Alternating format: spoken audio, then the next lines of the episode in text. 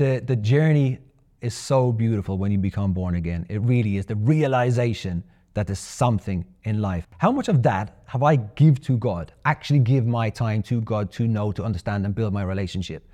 And you know what I'm going to say? I'm ashamed of myself because I haven't given enough.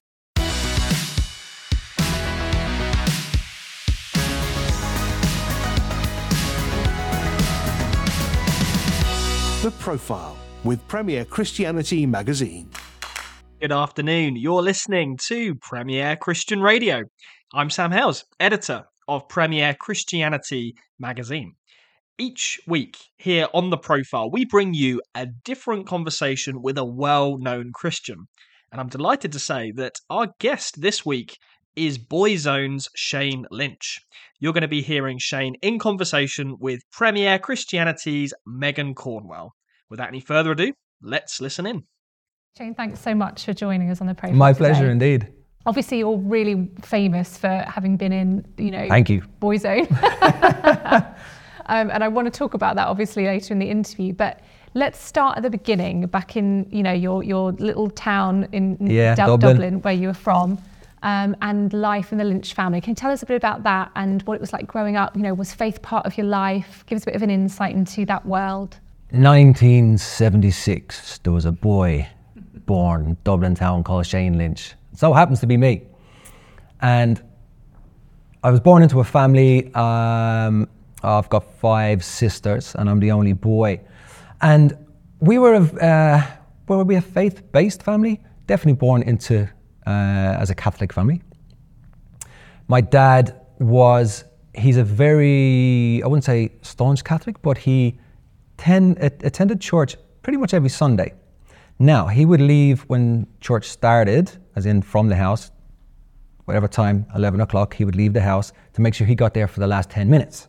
So he, he didn't get there for the whole anything other than he always said he went to pay his respects to God for his healthy children and stuff like that. So he didn't necessarily go to be that staunch Catholic, he just paid respect to God. That's interesting. So, so you grew up with a sense that there was a God, um, that he was someone to revere and honor, but you didn't necessarily have a personal relationship with him at that stage. Yeah, I would say he didn't have a, a personal relationship and probably still doesn't today. He has the heart uh, of God, without a doubt. He's a very generous man, very kind man, very generous man, but never quite crossed over into actually knowing Christ. Let's talk a bit about your school years because you you were dysle- you are dyslexic, um, and and that meant that your school years were particularly difficult. And I've heard you talk about this in the past. You almost talk about it like it was a trauma. It was a traumatic experience. Um, can you tell me a bit about how that that diagnosis has affected your life, particularly at school? I think I got diagnosed many years later. Uh, I did a program for Channel 5, maybe about 10 years ago, maybe a little bit more. And it was about dyslexia. And the whole thing of that program was me going into prisons um, and meeting inmates in there talking about their dyslexic problems, why they're in there, for not being able to, as simple as not being able to fill out a job sheet. So they went into the crime. Simple as stuff like that. And then into millionaires, self made millionaires who are dyslexic and the way they visualize and can break down scenarios that uh, a lot of other brains can't. We have a very dynamic brain as a dyslexic um, that allows us to see um, the whole cube in front of us and not just one dimension. We see uh, many routes to many different ways that things can be solved. And me as a young kid, I did recognize that, but my main thing was I wasn't the same as the other kids because I could not do what they could do. I couldn't read what they could read, and I couldn't participate in the classroom the way they participated. So that put me into an interesting point of survival uh, mechanisms in life, I think. And I became a great sportsman because that was my avenue to uh, achievement. I couldn't academically achieve, so how else am I going to do this? So I, I yeah, I was. I, I ended up being a very good sportsman, and, and I got through schooling that way. My my junior school, secondary school, a little different. Secondary school was a bit more survival tactics. I would have been 12, 13, 14 years old, uh, starting to understand the world a little better, and ultimately speaking, um, to duck and to dive and to weave a little better and to cheat the system let's call that straight up cheat the system, cheat exams, cheat everything just to get by and to get into uh, not being flagged up that I have a problem. That would have been, I suppose, at that point. Um, not a disruptive child. I wasn't uh, the clown of the class. I was more, I hid behind the person in front of me. So it sounds like in your school years, you, you found means and techniques to um, avoid detection as being somebody different, which a lot of young people would do anyway, you know, because being different is something that a lot of people don't want to be when you're a teenager. But it sounds like you've now, you know, in adult life come to see dyslexia and, and neurodiversity as a positive. Would that be a fair assessment? 100% love that word. Neurodiversity, did you say? Is that what it is? Neurodiversity, Or yeah. diversity. Um, that it- covers autism, it yes, covers yes, yes. dyslexia. No, you're 100% right. And it takes a lot to recognize that within yourself. But when you realize you have a skill set uh, beyond the classroom, um, then it's quite a magical thing. But to find that in yourself and to, to find that that's a goodness and not a hindrance um, is a brain change. You know, it, uh, I, I did speak to neurologists also on that documentary I did, and they were just explaining the brain, which is a lovely thing too, for someone to kind of uh, give you the idea of why you couldn't to possibly how you can. And he was saying the, the parts of the brain that fuse together as a young baby uh, in a dyslexic brain, that doesn't happen. It does eventually continue to fuse. So my uh, capabilities of reading and writing now are far greater than they ever have been. Um, and I continue to, to practice and continue to try. And, and it starts to become more recognizable. I'll give you like a, an example. Uh, if you're in situ of a restaurant and I know I'm in a restaurant, so therefore certain words will look a particular way, and uh, th- uh, that'll be okay for me. But take me out of that restaurant, give me the same piece of paper with those the same menu as such in in sentences, I, I can't quite recognize them. So it's it's a de- it's just developing your surroundings. Where am I? And then what are those words that you can piece together? Being in a church, what what kind of words can I see in a church? Altar, tabernacle, this. So once you understand that in your brain, you can start to then recognize in places what will say, what should be said, kind of. That's absolutely fascinating. And do you think that um, do you think that's also to do with the autism, or do you think that that's just the dyslexia? Have you have you managed to figure out how the two interact as yet? No, I really haven't. Um, I think autism and dyslexia and all the the, the spectrums, you know, the bar, uh, and and I think that's the, the the place we're in now. It's fantastic where we are now and learning uh, through the system um, that you know there isn't a bar. Just because you're over the bar doesn't mean you are, and you're under the bar means you aren't. We we're all very dynamic in many ways. And it's just to how you process it and deal with it and how you actually put it into life and your life in, in, in the given moment, I think. Well, I mean, let's talk about your life then, because you know it's really interesting the, the, the trajectory that your life has gone on. Because you, you at one point, at one stage, you were looking like you were going to follow in your dad's footsteps. You know, become a car mechanic. That would be your career. Um, you know, he had a very successful business, and you love cars. You still love cars. I do. So I'm fascinated to ask you how you went from that pathway to going somewhere completely different and ending up in a world famous boy band. The interesting journey and all of that is everything you said is correct. I I left school um, about the age of 15. Um, and the truth of that is I was kindly asked not to come back to school. So I wasn't quick, I wasn't kicked out, right? I was kindly asked not to come back. And uh, the principal did say, look, Mr. Lynch, somebody else deserves this place. How about you just don't come back? I said, that's, that's a fair point. Like I wasn't uh, angry at that. It was just, okay, what is my next survival tactic in life? My dad's business. I'd already worked for him uh, most evenings after school anyway. I was a petrol pump attendant and a tyre fitter uh, in his garage. But the next step was to become that apprentice car mechanic. So that's his main workshop. And realistically, uh, one boy out of all the girls, um, all the girls also, my two older sisters uh, that went before me, also were petrol pump attendants and tyre fitters, and all my younger sisters too, the B*Witched girls and all that kind of stuff. They, they all had the same journey as, as, a, as family members in family business. It's just the obvious one for me as a boy was to be the car mechanic and move into that.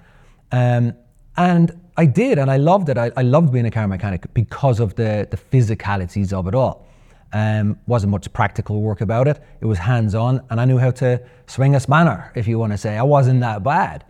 Um, and then by the age of 17, uh, a guy knocked on my door, which I, I hadn't seen for uh, quite a, a, couple of years because of that schooling system that I left. Um, and I, he was in the same class as me. And he said, Look, you, would you like to be in a band? I never considered that one bit in life ever. The music interests I had at the time were more American based, a bit more urban based, and not necessarily Irish. U2, Cranberries, Sinead O'Connor, the typical rock renowned Ireland. I was a little, again, left, left field of Ireland and straight over to America, US, USA influenced. So he, I, obviously, when I say I've got five sisters, they know what a boy band is. So he was like, you know, it's going to be this boy band thing. Uh, have you heard of Take That? I said, yeah, of course I have. He goes, yeah, that's what we're going to do. I said, okay, but why are you asking me? And he was like, oh, because you, you like you have the right look. I said, what does that mean? Uh, he goes, no, like, you know, remember back in the day and uh, all the girls were into you and all the girls were into me. This is kind of how he approached it. And I was like, yeah, but that's not a thing. That You start something because of that, can you? And he goes, no, no, we're going to do this. So fast forward and getting the name of Louis Walsh and getting a meeting with Louis Walsh and saying, yeah, we got this idea. And Louis was like, I love it, lads. And within a week, we were on the the radio talking about the process of Boyzone, the auditions, the the gathering of the band or the clan as such, and um, and that started to happen, and it was such a bizarre time. Uh, for me, it's so blessed because I, I'm I'm not into singing, dancing, playing guitars. I'm not into. I wasn't into music. It's like a direction that came only out of what was meant to be. So I, I think in all of the journey I've gone on in, in the own journey, I have to just give that to God. Not that I knew it at the time, not that I knew that at the beginning of it. For me, I was just a chancer. And this was an opportunity to do something that I'd never done. And which was very strange also because I was quite a shy individual.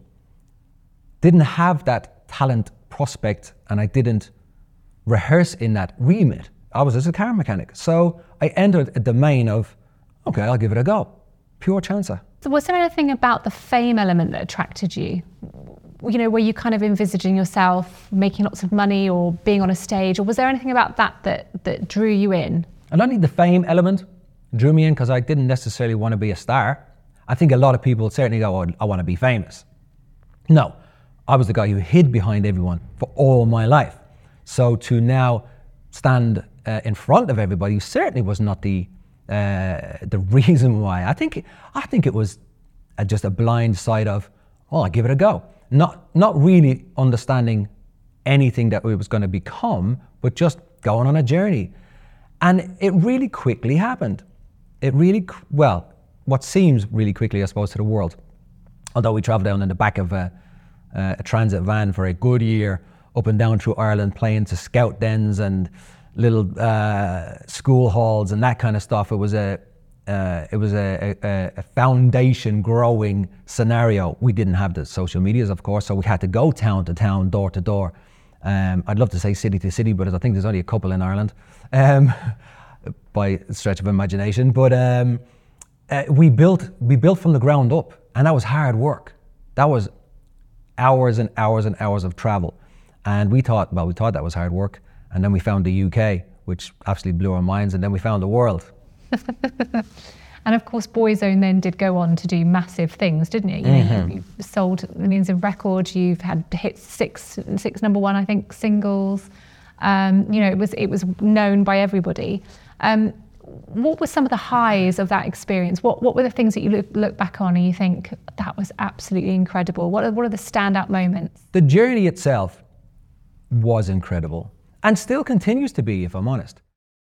We, I'm 30 years in the music industry, let's say, and it's never left me to the point of where I still walk down the street. You can't just turn the tap off and go, okay, I'm, I'm out. I'm not doing this stuff anymore. People, it's their life, their lives as well, who grew up with you. So there's a, there's a certain amount of inheritance that you just have that will stay with you for life. And looking back at some of the places, um, we at the moment, me and the boys were, were together a little bit talking about the journey of Boyzone. We're making a, a documentary at the minute um, from the beginning to the end, and it's fascinating to me. It's it is. I, I look at it quite biblical in a Matthew, uh, Mark, Luke, and John scenario. Um, it's we, we tell the story four different ways of what's happened in the Boyzone journey, and I love that because they remember it so different. I remember it so different, but it's the same story, and I'm fascinated listening to them even from what we achieved and what we did because of some of it I genuinely don't remember. I don't remember being there, um, and some of it's such a uh, a regression, and I'm like, oh my gosh, do you remember that? Like Michael Jackson sitting in the front row of a Boyzone concert, and the reason why he came in Dublin is because he bought the rights to uh, the Bee Gees music, and we had done a, a cover version of the Bee Gees, and he came to see who was singing their song and who was making them all the royalties, and singing the song with the Bee Gees on TV, singing with Pavarotti, um, you know, just the, the, the greats of the world uh, of music that we know. And I shared time with them, I, sh- I shared the stage with them. And then the people themselves, you know, the, the supporters of the band. The 90s was such a beautiful time in music, such an innocence, such a, a great uh, culture to the point of where kids had something to be a part of, to tune into. And it wasn't sexualized the way the music industry is today. It was, it was, it was lovely. Um, from the Spice Girls to Boys Boyzone to Take That to Westlife to all of those scenarios was a gorgeous time in music. And the world travel is mind blowing looking back on it. Um, I, I, think the, the, from the Middle East to the Far East to Australia to everything that we covered um, by foot, let's call it, you know, because we had to do the do. We had to do the rounds, we had to go to the towns. And that was globally. And globally, we, we, we uh, spread our wings for, I don't know, seven years or so, whatever it was, 93 to 2000 ish there. So was it was it those moments standing on the stage, looking out, seeing people like Michael Jackson in the front row, like you said, and having that kind of? I mean, I can't imagine it. Because, you know, I've never done it. Never stood on a stage in front of thousands of people. I mean, I can imagine that would be a very big high, a big kind of adrenaline rush. Was it those moments that that you liked, or um, or or was it the the international the, the opportunities that you got because of where you got to go and the people that you got to meet? What was the stuff that really got you going and got you excited about that doing that job? interesting question to the point of none of the above and all of the above, which is, and, and, and what I mean by that is, um, it was, you were just on the train. The train was going, so you were just on it. It's whatever cab you went in to at the point of the big long train was kind of the same thing. The, because it was stage after stage, TV show after TV show, interview after interview. Um, it's not like you particularly looked forward to anything, it's because it was just the same. Um, that was the world you live in, that was your job. Yes, standing on stage uh, was fantastic. And but at some point, which is an interesting point, in the late 90s, it was also a very lonely place. Although there's 20,000 people plus, and you're on that stage and they're there to see you, that's it's still a very lonely place to be. Surrounded by my, my brothers for sure, the boys. But at the same time, traveling with them for X amount of years is is tiring, and you know how to push each other's, other's buttons, and you you know um, that I think realistically, what we needed in in amongst that time that would have been fantastic was a break. And what does that mean? Uh, just time to to know who you are again. It was such a go go go because the record we had done uh, in 1995. Um, had to travel for a whole year on that same record, where we're already making a new one and starting uh, in 1996. Um, and it, the, the, continuation of the process was just monotonous, but fabulous. And I wish we had a bit more time as a young man to appreciate that, without a doubt. A young man was, I was just on a journey. Um, what was good about it? I don't know. It was magical in many ways, but it was I wish I wish I was a bit more mature, perhaps.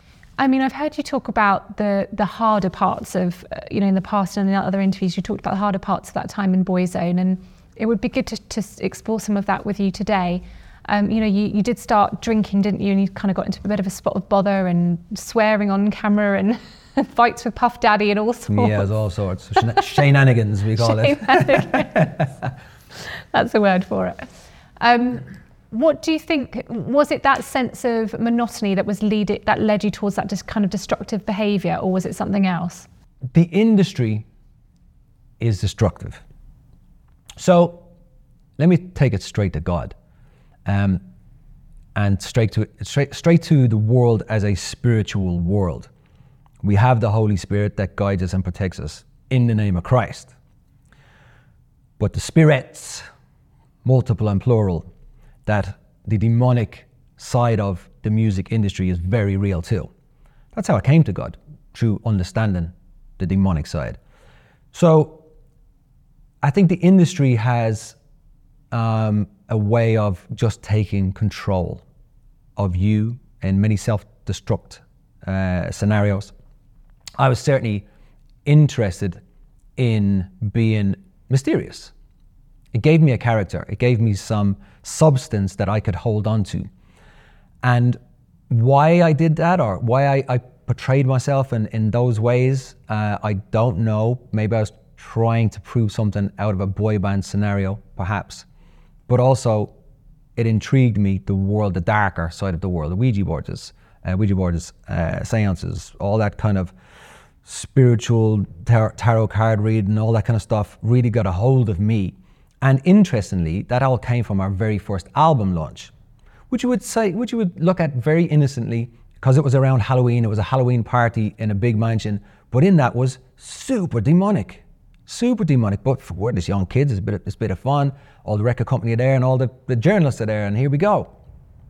But when I look at the, the way the industry um, has the ruling over music, now, of course, not all music is bad. By all means, it's not. But majority of it there is to take you away from Christ. 100% take you away from Christ. In terms of the lyrics, and the, is that what you mean, or do you mean the industry itself, people, the big players in the industry? Both lyrically and both big players. Both. Um, I've been in rooms at the, the top of the top, which albums are prayed over demonically. Music is prayed over demonically. Um, that goes out to the world, goes out to the radio stations, goes out to the public. And when you see that stuff and know that stuff, it's frightening. What do you mean by that, Shane, prayed over demonically? So, uh, rituals, ceremonies, everything to bring, um, uh, to give light to, to, to the devil, to Satan. It's, it's a satanic music industry. That's majority of what it is. Do you, do you mean figuratively, or do you mean literally you've been in? Literally, yes. And can Not you sh- figuratively. Can you share what those albums were? Um, were they your albums? No, they weren't were our albums. No, they were not Boyzone albums. Um, so that's what I mean by not every music is that, but it was on the stepping stone to that. So you're going back to the 1993s into 2000s, and then um, if you look at what the music is today, the industry is today, uh, from all your Sam Smiths to your Doja Cats to your Beyonces to, they are so demonic, it's unbelievable, and we can't. It's in front of us. Um, it's something that we uh, kind of go, oh, it's just music. But it really isn't. It's absolutely taken over the world, taken over our children, and taken over uh, everything that's, that, that's coming to the, the times of, of world crisis. And are you talking about the, the messages that are in those some of those songs, some of those that, that some of those artists, you know, share with their fans? Yeah, messages and the glorification of Satan. And it and it certainly had uh, some kind of influence on you because, as you said, that you you started to get very drawn into the dark side, and you were interested in witchcraft and Ouija boards, and and that led to some very dark experiences for you personally. Uh-huh. Um, can you tell us a bit about what those were and how those came about? It came about just through opening those doors. You know, we've got to be very careful on what doors we knock on.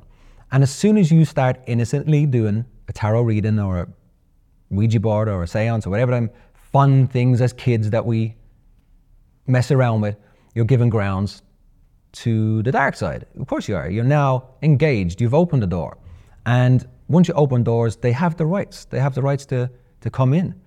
Um, and I opened many doors and found myself in a very, very angry, very dark place, uh, self destruct place, uh, violent place. And at one point of all of that, um, yeah, was, was I, I don't think I was quite suicidal, but in the industry that I was in, um, the press itself was, you know, quite, uh, with the whole, I'll say, phone hacking side of things and everything that went on and the paranoia.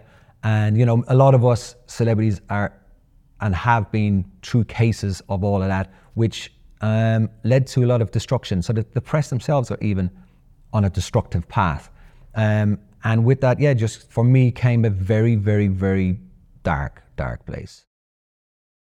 Too many of us are living in a bubble and not hearing both sides of the world's important stories. It's time for a more rounded perspective. It's time to discover Premier Christianity. Balanced, confident, relevant, faith filled. Discover fresh biblical perspectives as we bring you wide ranging stories that impact the church. Discover the go to source for Christian news. Subscribe at premierchristianity.com. Now only £5 for three months. I mean, your autobiography talks about, you know, all kinds of things being locked into your body, having demons come and breathe in your ear, uh-huh. levitating beds. I mean, it's pretty out there. And you, but you exper- experienced that. So when people kind of say to you, surely not, like that's that's nonsense, or you know maybe that's in your mind, or maybe that you know what what do you say to them? I'd say the devil's doing a great job of diverting your truths, and Hollywood's Hollywood is doing a great job of it too, because it's it, that's what it's there to do is to make you think it's all nonsense, of course. And if you think it's all nonsense, then the devil's laughing, and it's very real. And you know, if if you're a Christian and you understand the Bible, the Bible talks about demons. That means it's real. If you understand the Bible is real, you know, all of that's not in there for no reason. So just because you've never seen it, and I wish you never do, um, if you've never been a part of it, but you still have to understand it's biblical. And luckily for me, it was biblical. And luckily for me, it's how I found God because I knew the dark so well. I knew they were real. I hung out with them, which means, well, if you're real, surely God is real. And that's kind of my flip journey of how I had, had to get out of where I was. Yeah, let's talk about that. So, so how did you go from being involved in the dark side, seeing all kinds of you know horrible things, to to becoming a Christian? What what did that path look like? The path looked like that through a friend, and that friend was his name is Ben Ofoedu. I knew him since the mid '90s. He was in multiple different bands at the time. Um, super good friend of mine uh, in life, but he had a particular way that he behaved and spoke and eventually, in about 2002 ish, I got in a band with him, or a music project with him, let's call it. So I started to do, because uh, I was into my hip hop, into my USA influence side of things, we started to do um, a little project together called Red Hill. And Red Hill was just hip hop, the stuff that we loved and stuff that we listened to. And hanging around with him and his couple of friends, they, they were Christians too. Um, they he was had a great way of just the knowledge his knowledge of the bible was incredible and the stories of the bible. And he just broke down parables for me and broke down scenarios in my life. And the more i listened to him is the more i loved and the more i loved is the more I, I, I fed off. The more i fed off is the more hungry i was. And i i just found myself being drawn to let's call it the light the blatantly to christ i found myself being drawn to christ through this guy and the more I got into it, is the more I started to make my changes, and I, I, I went back to church, a Catholic church, and I just sat in the back by myself. And what fascinated me about that time is uh, it wasn't empty; it was full. It was a, it was full of families, and I sat. I didn't really listen to this, uh, the priest at the time. I just looked. I, I, I spent the hour looking at people, and looking at families, and looking at why they were here, and what they were getting from it. And that's what intrigued me was people. And then the more I kind of went to churches, the more I heard, and the more obviously I got connected to. And then I, I met my wife. Um, early 03, I met my wife. And she comes from a long line of, so her dad was a bishop, uh, her brother's a pastor and in a church in London uh, called the Tabs, Pastor Michael White. And I, I started to go to a Bible study on a Wednesday. I didn't quite get to the Sunday yet. I wasn't brave enough to enter the, the Sunday realm of church. So I was just interested. So I decided to go to a Bible study on a Wednesday.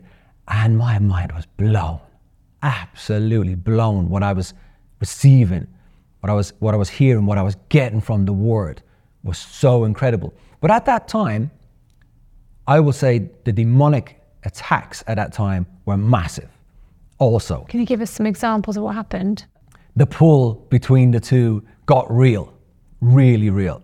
And the visitations got more. And the, the timing in visitations, and, and I, I, know that's quite dark for a lot of people. Uh, what do you mean a visitation? I mean spirits visually in my room.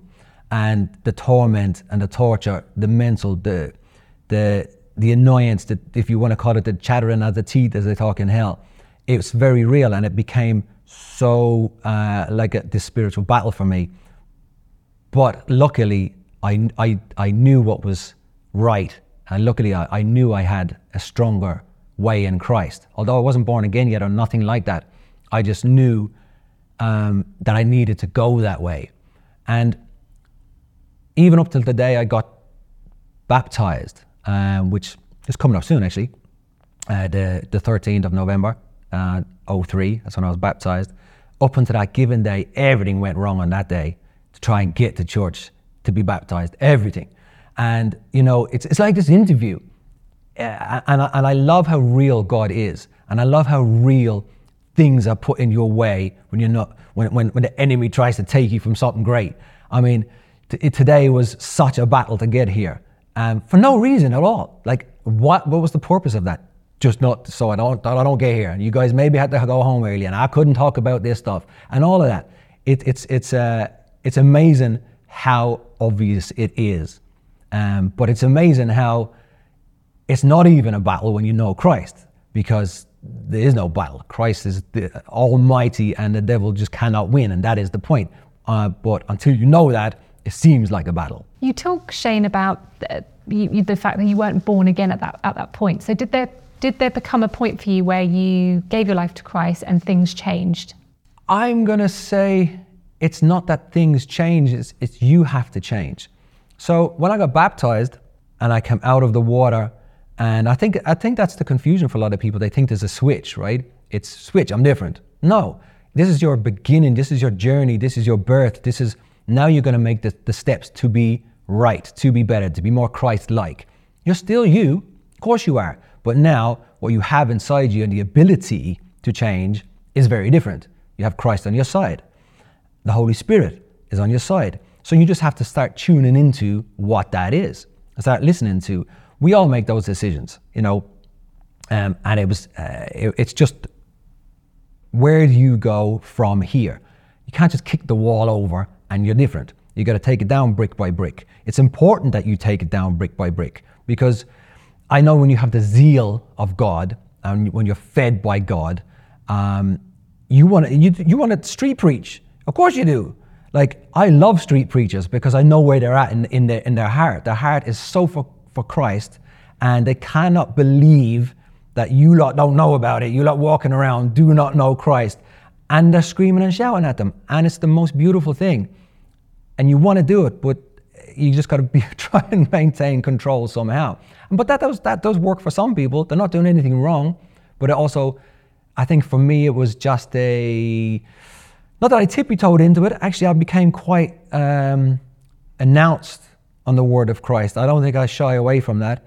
Um, I speak quite openly about my God is my God and I love my Jesus in the secular world of music and have done since 03, 04, 05 onwards in all TV shows and music scenarios. Um, but the, the journey is so beautiful when you become born again. It really is the realization that there's something in life. And, I, and recently I've been, I've been kind of tippy toeing around my journey. So I'm, I like, you know, 23 years with God. How much of that have I utilized? How much of that have I give to God? Actually give my time to God to know, to understand and build my relationship. And you know what I'm going to say? I'm ashamed of myself because I haven't given enough. And that's my fault. That's absolutely my fault. I know Christ and I have authority to know him more and I don't do enough about it. I've changed that now in the last year or so. But that 20 year period, oh, I'm born again, isn't it? This is great. And I still got 10 church and stuff, but I did not practice enough. I did not bring in the Word of God enough. Um, and that comes down to my recent times and why I'm here in this interview is, is, is Premier Christian Radio.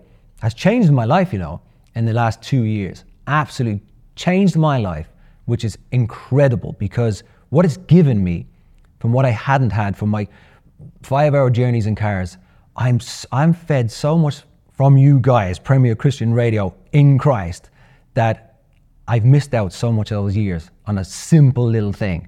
So, you, are you saying that if you had been listening to Premier Christian Radio and kind of doing that for, for uh, you know, previously, you felt that you would have maybe um, your discipleship journey would be would look different? Absolutely, far different, because I'm with Christ a lot of the time in my days now not just uh, like even my gym. I've got a gym at home, so I work out at home, and I, I now watch either TBN or watch the God Channel or watch. So I work. My whole building of the body and mind uh, is in my gym, is in my car, and is is with my God.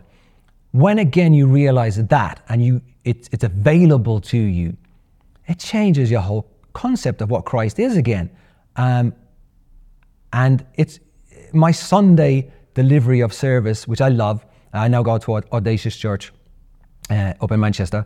Um, Pastor Glenn and Sophie are fabulous. Uh, I've been under their kind of roof maybe four years now because I moved from Surrey uh, up to Cheshire. And um, and I, I love what I get fed from Sunday, but it's not enough. It's never enough. It used to be enough, I thought, but it can't be enough. You have to fellowship as much as you possibly can. And how do you do that other than uh, reading your Bible or watching these programs on TV or listening to the radio? And it's just given me so much more insight to how the world should be, how I should be in the world, and how recognizable um, that should be in us. And do you feel, do you get opportunities now, um, or, or, even you know in your history, have you had opportunities to share the gospel with others who are in the music industry? Can you tell us any of those stories? I've never been the outgoing preacher. Um, sharing your love of God in the industry is not doing what they're doing most of the time. it's being in the same room some of the times but not doing what they're involved in. What is that? Just particular behavior, for instance. Certain conversations that might be had that you don't interject into, you stay well out of. It shows certain presence and it shows interest without having to say anything. A lot less said in a circumstance is a lot more noticeable. During that time that you you were in Boyzone and you, you were having those experiences, um, you had a lot of tattoos done, didn't yeah. you, that were kind of almost a little bit blasphemous. Uh-huh. Um, did you have to? What did you do about that once you became a Christian? Did you have them lasered? Did you did no. you leave them? Did you add stuff over the top? Yeah, I've, I've got did tattoos that, on tattoos now. You know. um, so yeah, I, uh, back in the day, I, I remember being in Hong Kong, um, and I have a, a massive crucifix uh, over uh, my my heart, which is broken because I was anti God, anti Christ. I was. And one that it's in that Hong Kong experience was one of the worst experiences I had on visitations. Funny enough, uh, but uh, in in later years I got a, I got some beads wrapped around that to kind of connect it again, and just make it, it's making your way through that journey. Should Christians be tattooed? Absolutely not. Look at me though, I'm a Christian, right?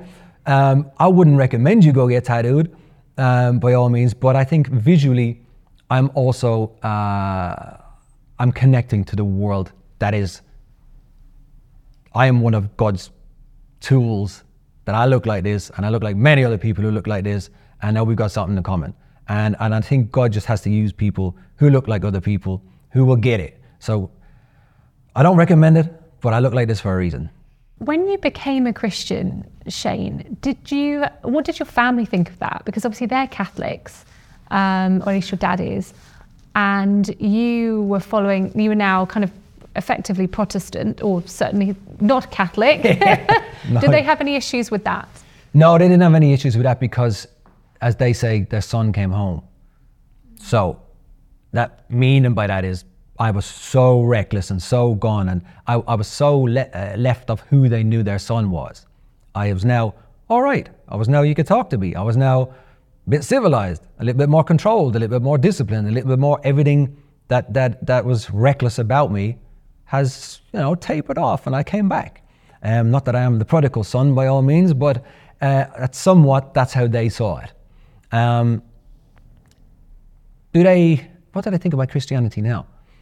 I think the positive side of all of that is they listen, they hear what I have to say, they realize what I'm saying is the words of Christ, the light of God. So you, you can't not go, oh, because God's, you know, the, God's word is incredible.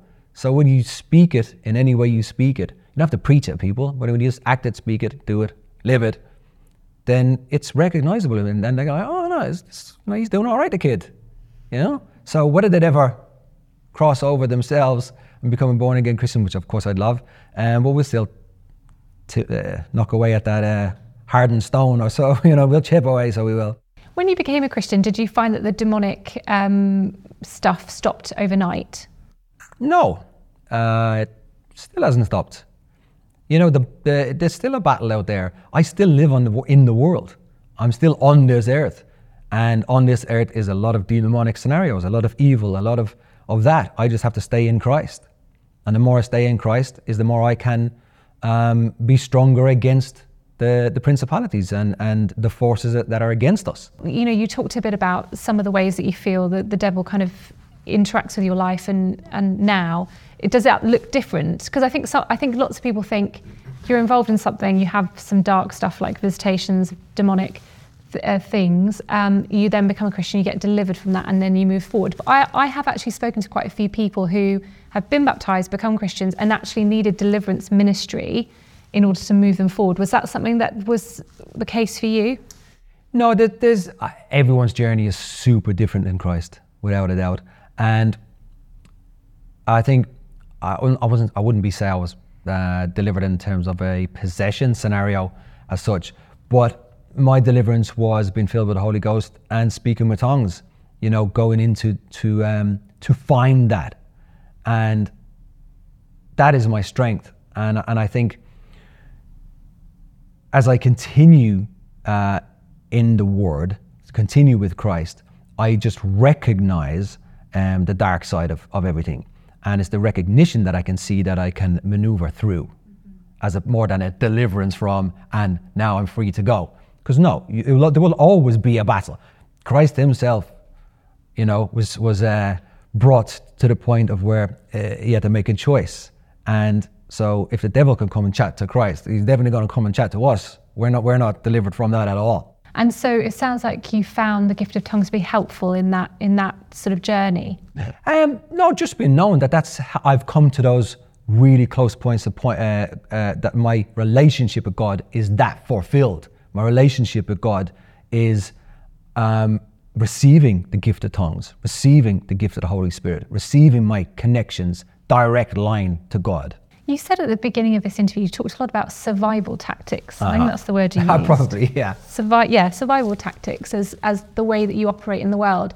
Do you f- still feel like you're surviving, trying to survive different situations, or do you, do you feel like you have a, a peace, like more peace in life? There's more peace in the trust of God, and I have certainly given a up, uh, given up a lot of my what I would worry about from my uh, give us our day our daily bread, you know. And I, and I think money's making money, um, businesses, and sometimes when I look at some businesses not doing well, I don't look to Christ. I just trust in Christ, and I'm in a multiple of businesses. Some haven't quite made it, and some are doing very well, and I've been like that for many many years. However, I'm definitely, if it's, if God takes it away from me, takes it down from me, or stops something, it means He has something better for me.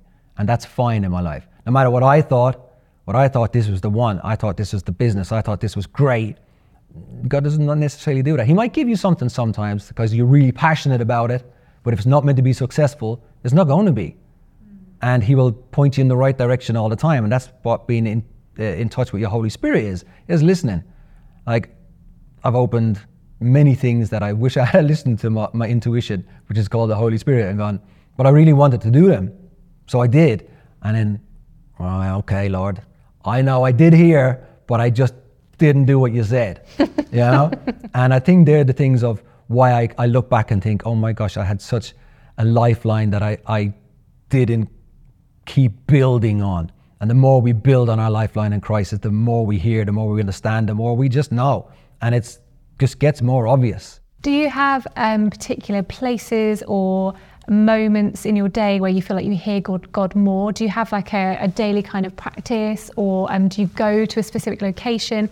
How do you how do you find God speaking to you, and how do you like to communicate with with God? Uh, continuously, in from step to step, from vision to vision, as in visually what I'm looking at to walk. My whole day is about Christ, and uh, I have I wouldn't say routines by all means, but um, if if I'm up if I'm out cycling, there's a particular cliff I go to, and I and I stand, and it's such a beautiful beautiful place to, to look out uh, across at the Welsh mountains from where I live, and the slightest breeze is I, I just feel like the the breath of God on my face, and you know I have a good chat with Him there, um, and my, my daily is just daily God. I I don't have a an, non, uh, an off button. You know, it, my, my belly, my, my every decision making is in the mindful of Christ, or I certainly try and make it that. And then when I realize I haven't made it in the mind of Christ, that means it's, it's gone wrong. So, you know, oh yeah, I forgot, I forgot to have a chat about that one, didn't I? You know? You said earlier this year, Shane, that you were quitting show business for yeah. good.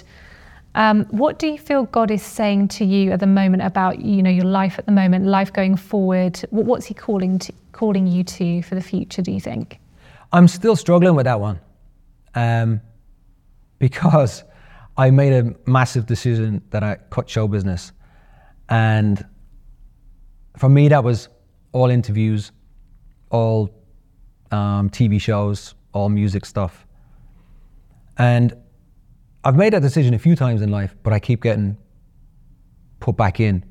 And in those scenarios, I'm still trying to figure out is this God put me back in? Am I meant to be in there? Am I still, have I not finished what He put me in there in the first place for? Am I trying to jump out too early? And He's saying, no, Shane, get back in there, mate, you're not done.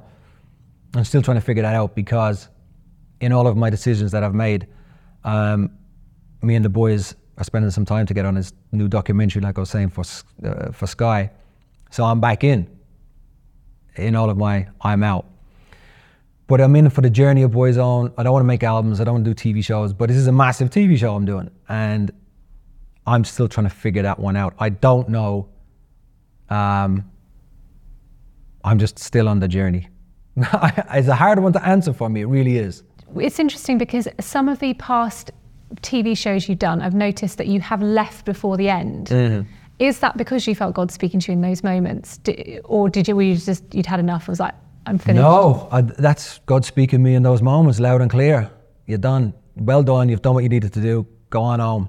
Mm. Literally like that. Yeah. So because I think it was Love Island and yeah, Pilgrimage like that you left before the end of the. Yeah. Yeah. Um, Love Island was wow. That that one was super loud and clear. That was uh, I was I was I was um, a Christian about three years in at that point. My zeal for God was massive, and yeah, he, he shouted at me back then. Um, many many of those different scenarios I was in, it was actually a, it was a beautiful time to hear God shout at you.